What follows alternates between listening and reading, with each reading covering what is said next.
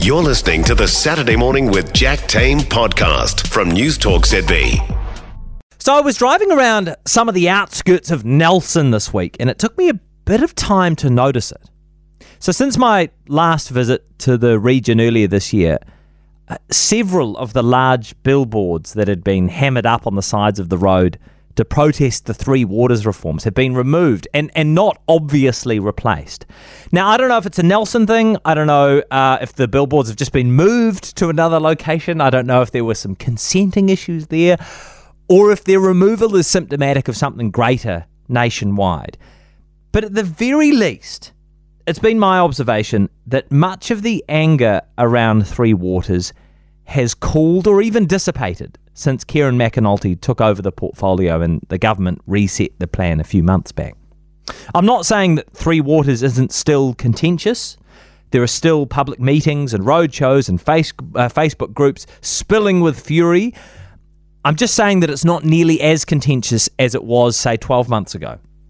And even though the, the new 10 entity plan doesn't make anything like the financial savings that were initially promised, the government has correctly bet that it can push ahead with a version of Three Waters without it being the, the single issue that ends up costing it the election.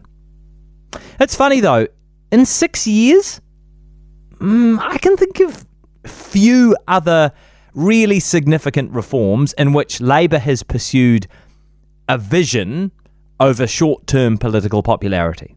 Auckland's light rail project might make the cut, except I reckon like Three Waters, the project is probably a bit more popular and a bit less contentious than some of the pushback would have us believe. And the billions of dollars that will ultimately be needed haven't yet been spent.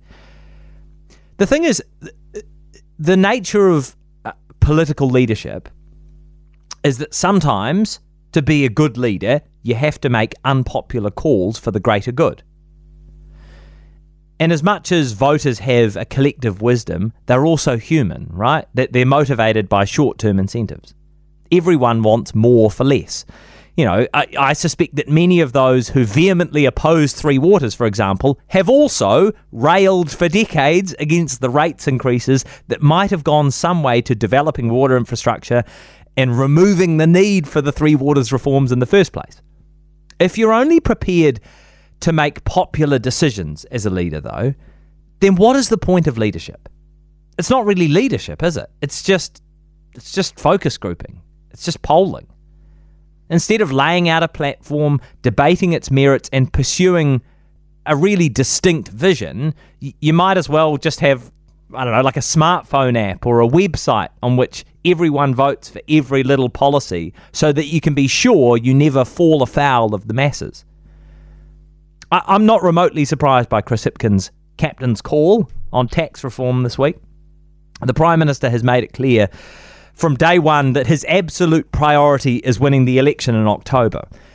But I do wonder if somewhere on the ninth floor, at some point, Labour's strategists find themselves reflecting on the last six years and, and find themselves in a bit of an existential bind if the cost of winning an election means sacrificing your political vision, then what's the point in winning? For more from Saturday Morning with Jack Tame, listen live to News Talk ZB from 9 a.m. Saturday or follow the podcast on iHeartRadio.